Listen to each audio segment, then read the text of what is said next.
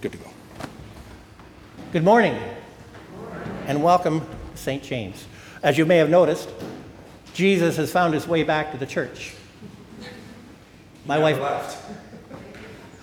my wife and her crew were making million dollar relish on Thursday, and my grandchildren were in the nursery.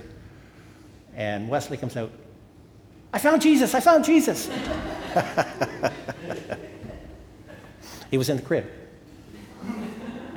So, welcome back, Jesus. Today is trivia day as far as the Gospels go. May the words of my mouth and the meditation of all of our hearts be acceptable to thee, O Lord, our Savior and Redeemer. Amen. So, did you know that of the 27 books of the New Testament, that Paul the Apostle is responsible for writing 13 of them? This includes Romans, Galatians, 1st and 2nd Corinthians, Ephesians, Colossians, Philippians, 1st and 2nd Thessalonians, 1st and 2nd Timothy, Titus, and Philemon. Did you also know that during his travels, Paul visited more than 50 cities, towns, and villages. And through that mission, he traveled close to 10,000 miles by land and sea. And he's credited with planting at least 14 churches. Here's a man who didn't know the meaning of taking it easy. He was as driven an individual as you'd ever likely meet. But he wasn't always like this. He was a very different person before his conversion. See, Paul came from a world where he had two identities. He was a Jew by nationality, but he was also a Roman citizen. This unique combination ultimately enabled Paul to travel and speak for God in places and languages that few people could have done at that time. Saul belonged to the tribe of Benjamin, a tribe well known for its fierce and zealous devotion. Unfortunately, Paul wasn't a Levite, so he couldn't become a priest. But he could do the next best thing and become a member of the Pharisees. After completing his studies in Tarsus, he was accepted into the school taught by the Pharisee scholars in Jerusalem, and there he studied under the famous teacher Gamaliel. His passion for learning was as great as was his ability to absorb and comprehend information. Saul was deeply passionate about his religion, and being accustomed to a life of self denial, he paid careful attention to right doing, as by the Pharisees. Saul was totally committed to becoming a Pharisee. He was a zealot in every detail, energetic, intense, and ideological. He was an exemplary student, and because he was blessed with a superior intellect, his teachers were confident that the young man would be a bright future, had a bright future within their ranks. Paul completed his schooling in four years and joined the ranks of the Pharisees. But while Saul was in school, word continued to spread about Jesus and his teachings. And by the time Saul left school, these Christians were a real problem for the Sanhedrin. Now, because the Christians chose to defy the demands of the Sanhedrin, the religious leaders of that time felt that they had no alternative but to punish the Christians. In their minds, they had no option but to destroy the apostles and their followers to protect their religion, their city, and their way of life. And Saul was more than willing to do just that. Saul was put right to work arresting these Christians, lawbreakers, and throwing them into prison, or worse, as in the case of Stephen, whom they arrested and stoned to death. And one treatise I read, Saul was referred to as Saul the Butcher. After reading this, I thought, really? This is the man that God chose to take his message to the Gentiles? Really? But then who am I or who are we to question God's plans? Saul's conversion on the road to Damascus was dramatic and life altering. See, Saul got word that because of the persecution of the Christians in Jerusalem and the surrounding area, that they were fleeing to Damascus. Saul approached the leaders of the Sanhedrin asking for letters that he could take to Damascus, giving him permission to arrest these criminals and bring them back to Jerusalem to be punished. And here we pick up Acts 9, verse 3 to 9. As he neared Damascus on his journey, suddenly a light from heaven flashed around him, and he fell to the ground and heard a voice saying to him, Saul, Saul, why do you persecute me? Who are you, Lord? Saul asks. I am Jesus, whom you are perse- per- persecuting, he replies. Now get up and go to the city, and you will be told what to do. The men traveling with Saul stood there speechless. They heard the sound, but they did not see anyone. Saul got up from the ground, but when he opened his eyes, he could see nothing. So they led him by the hand into Damascus, and for three days he was blind and did not eat or drink anything. All that Saul thought he knew about these Christians was thrown out the window. Now, God's choice makes sense. In fact, who else but Saul could carry God's message to the Gentiles? And so his journey in missions, missions began. Just like Thomas, who would not believe that Jesus had indeed risen from the dead unless he were to see him in the flesh himself, so then too did Saul, now Paul, need to see and hear a risen Jesus Christ to see the truth of God's plan. Now let's skip ahead two or three years. Paul had been very busy traveling from city to city, spreading the good news, when he received a letter from Chloe outlining the divisions in the church in Corinth. This is indeed an extensive letter covering a great many topics, but our reading for this morning deals with the resurrection of Christ. Although Paul was not with Jesus during his ministry, Paul was visited by a resurrected Christ on the road to Damascus, and so he knows firsthand that Jesus had indeed been raised from the dead. This, my friends, is at the heart, the keystone in my mind of our Christian faith.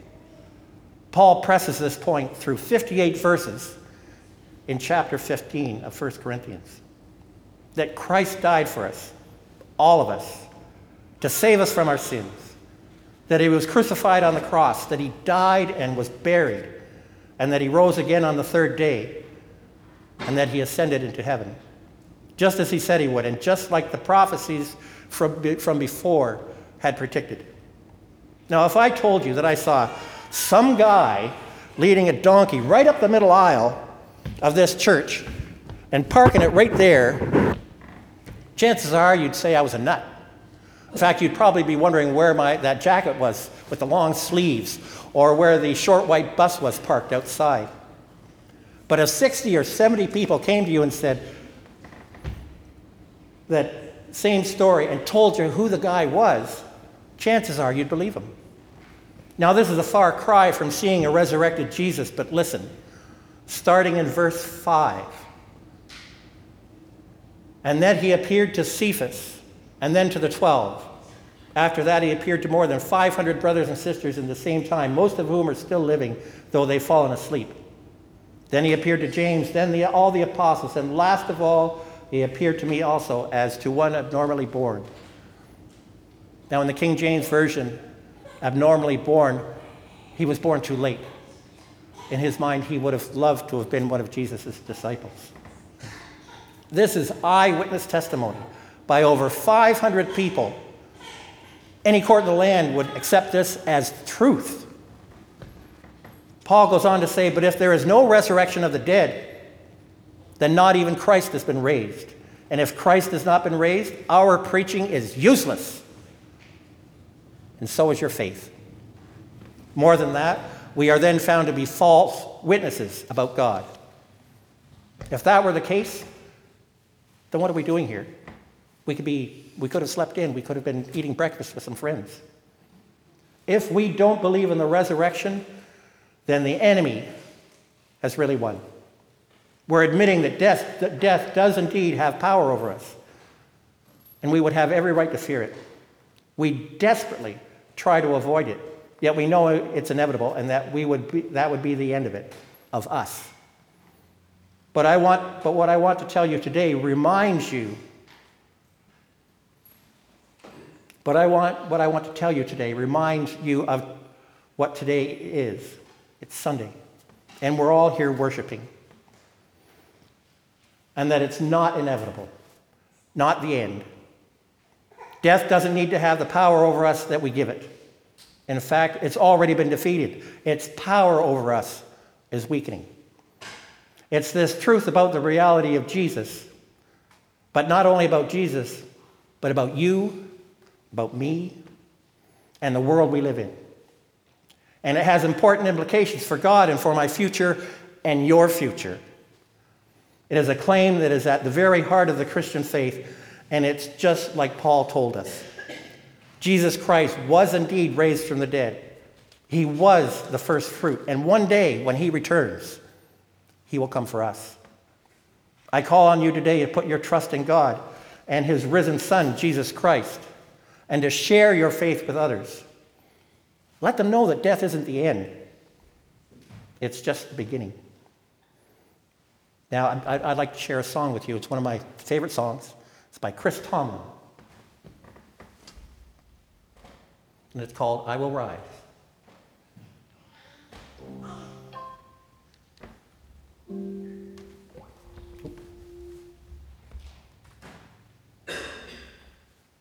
Hopefully this thing works.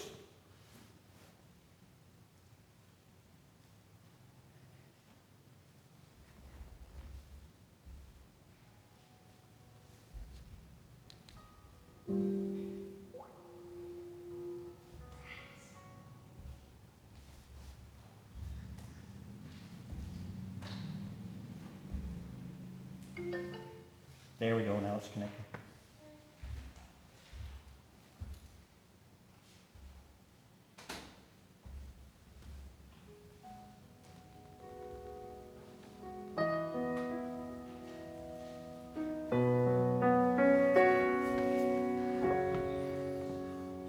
There's a peace I've come to know,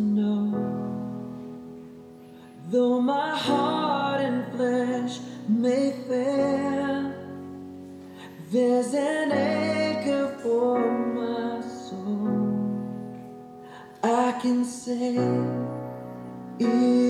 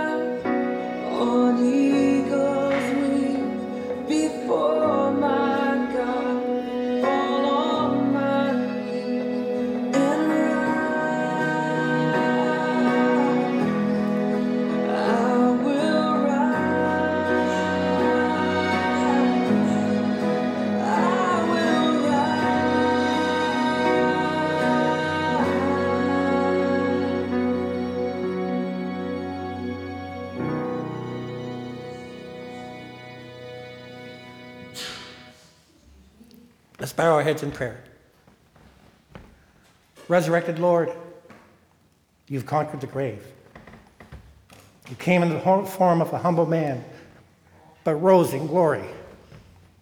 The risen Savior, Jesus Christ, is who gives us hope. Hope for today and hope for all our tomorrows. Give us the opportunity to share this good news with others today and always. In Jesus' name we pray. Amen.